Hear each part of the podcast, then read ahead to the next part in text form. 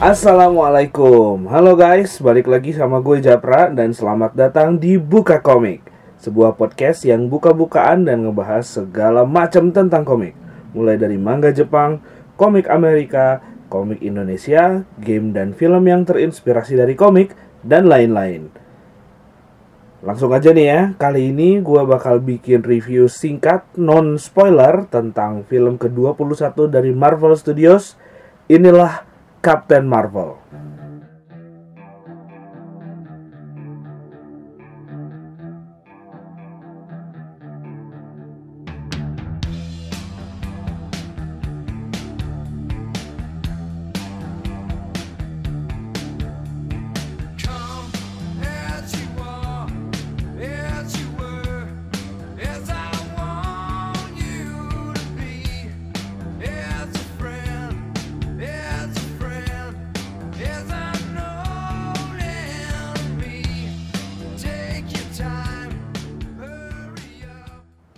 Oke, beberapa hari yang lalu gue sempat nonton Captain Marvel sekitar di hari kedua penayangannya di Indonesia.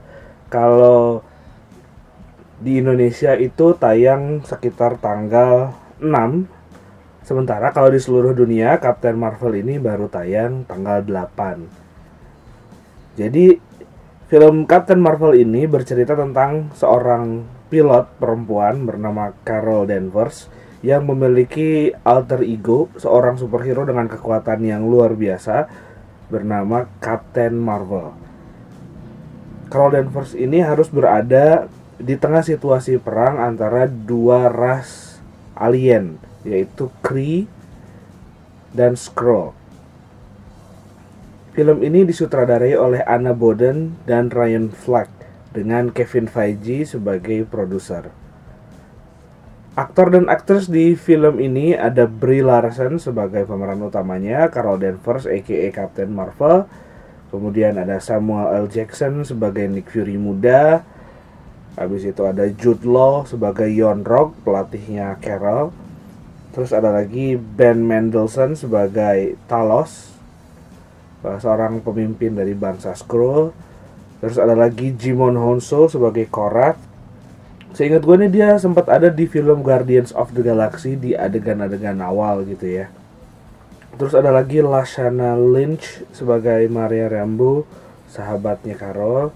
Terus ada lagi Gemma Chan si imut yang jadi Minerva, prajurit bangsa Kree. Dan yang gue tunggu-tunggu ada Clark Gregg alias Phil Coulson yang di sini dia jadi uh, masih muda, masih jadi spy awal-awal masuk Shield. Captain Marvel ini adalah film pertama dari Marvel Studios yang pemeran utamanya dan sutradaranya ini perempuan. Yang pemeran utamanya Brie Larson dan sutradaranya si Anna Boden ini meskipun dia jadi uh, co-director dengan Ryan Fleck. Di film ini juga Marvel Cinematic Universe memperkenalkan Skrulls, ras alien yang bisa berubah bentuk seringnya sih si Skrulls ini berubah bentuk jadi manusia yang lain. Jadi bisa macam-macam gitu berubahnya. Si Skrulls ini secara fisik mukanya kulitnya warnanya hijau kupingnya eh, lancip kayak kurcaci dan dagunya berlipat-lipat kayak Thanos. Skrulls ini punya sejarah panjang di Marvel Comic Universe terutama di event crossover judulnya Secret Invasion. Kalian bisa baca komiknya bagus banget. Di komiknya sendiri Carol Danvers ini adalah karakter yang debut di tahun 1968 karakter ini diciptakan oleh Roy Thomas dan Gene Colan. Tapi pertama kali tampil Carol Danvers ini belum punya kekuatan super masih seperti orang biasa aja gitu. Baru setelah 9 tahun ada di Marvel Comic Universe, Carol Danvers mendapatkan kekuatan super dan akhirnya menjadi superhero bernama Miss Marvel. Belum jadi Captain Marvel. Gue sempat lihat dia ada di uh, event Civil War, di beberapa event berikutnya sebagai Miss Marvel bajunya warna hitam gitu dengan aksen petir warna kuning. Baru setelah beberapa tahun kemudian, Carol Danvers naik pangkat yang asalnya Miss Marvel jadi Captain Marvel.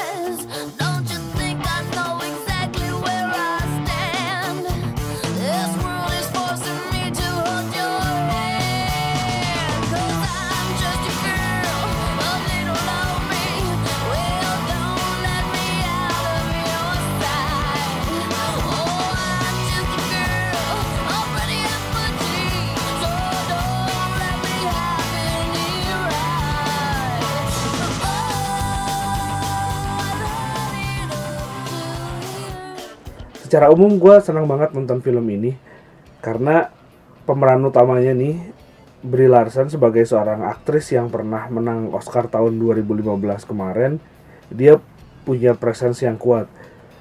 Bisa dibilang mungkin dia karakter perempuan yang paling kuat sih di antara yang lain gitu.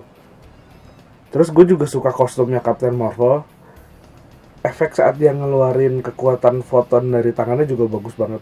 Itu gue suka di situ. Samuel L. Jackson di sini juga penampilannya luar biasa, keren banget.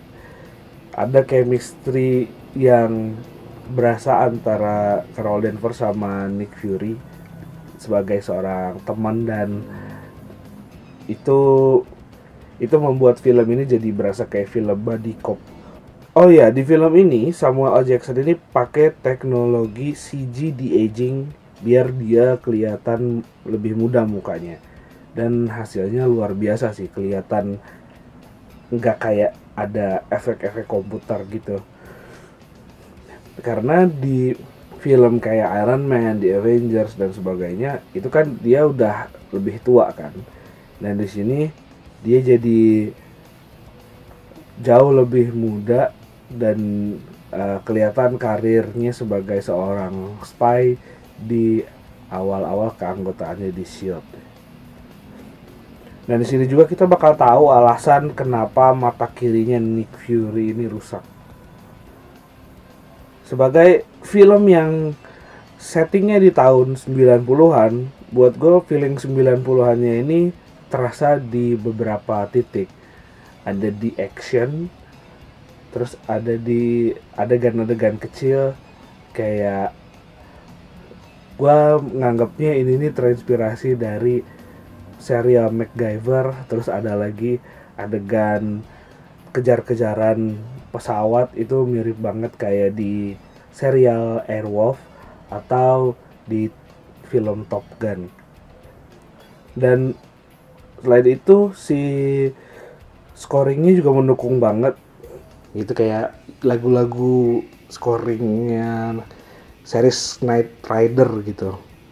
Eh, ngomongin soal karakter lain yang ada di film ini eh, sebenarnya gue kangen banget nih sama si Phil Coulson karena dia di film Avengers mati terus kemudian dihidupkan lagi di Agents of Shield dan di sini karena prequel jadi uh, Phil Coulson pakai teknologi CG di aging itu kayak sam- uh, sama kayak si Nick Fury dan si Phil Coulson ini punya peran yang penting juga di film ini dan salah satu poin penting di film ini uh, buat gue adalah uh, adanya tribute buat mendiang Stanley.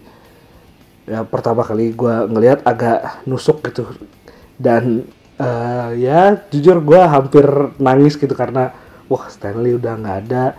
Dan eh, di sini si cameo-nya juga tetap ada gitu cameo-nya Stanley. Nanti lo lihat sendiri dan rasain sendiri apa yang gue rasain tapi memang dari semua poin positif itu, poin negatifnya ini bisa dibilang penyakitnya film dari Marvel Studios. Ya, karena ini pertama kali memperkenalkan si Captain Marvel, jadinya ceritanya bisa dibilang tipikal gitu ya. Tipikal cerita origin superhero-superhero ala Marvel Studios seperti biasa juga villainnya nggak memorable kayak mungkin em, apa punya kesan tapi nggak memorable karena ya udah selesai gitu aja gitu. Kalau misalnya berkaca dari kayak si Loki atau Thanos atau yang paling kuat menurut gua villain yang paling keren Killmonger kalah jauh sih sebenarnya. Apa buat gue juga banyak karakter yang nggak dimaksimalin jadi terkesan sia-sia gitu. Tapi dari semua review itu alasan lo harus nonton film ini adalah Brie cakep banget gila. Wah apa rambutnya bagus banget gue suka. Terus actingnya juga luar biasa keren. Adegan fightingnya juga bagus. Terus di sini ada karakter yang mencuri perhatian yaitu si Goose si kucingnya Captain Marvel nah ternyata si Goose ini diperankan oleh empat kucing yang berbeda. Ya mungkin karena apa bentuk badannya atau gimana nya ada perilaku-perilaku yang harus dilakukan sama si kucing yang berbeda ini. Si Gus ini menarik perhatian karena dia ini lucu semua orang suka kucing gitu. Dan si Gus ini punya peran penting di dalam cerita film Captain Marvel ini. Dan yang terakhir alasan kalian harus nonton adalah dua after credit scene di akhir film sampai akhir banget jadi kalian jangan pulang dulu sebelum lihat after credit scene itu dan kalau misalnya udah selesai jangan lupa bersihin sampah-sampah makanan yang ada di bioskop biar bersih dan tertib gitu Oke, segitu dulu podcast Buka Komik Chapter ini. Semoga bermanfaat buat kalian yang mau nonton Captain Marvel.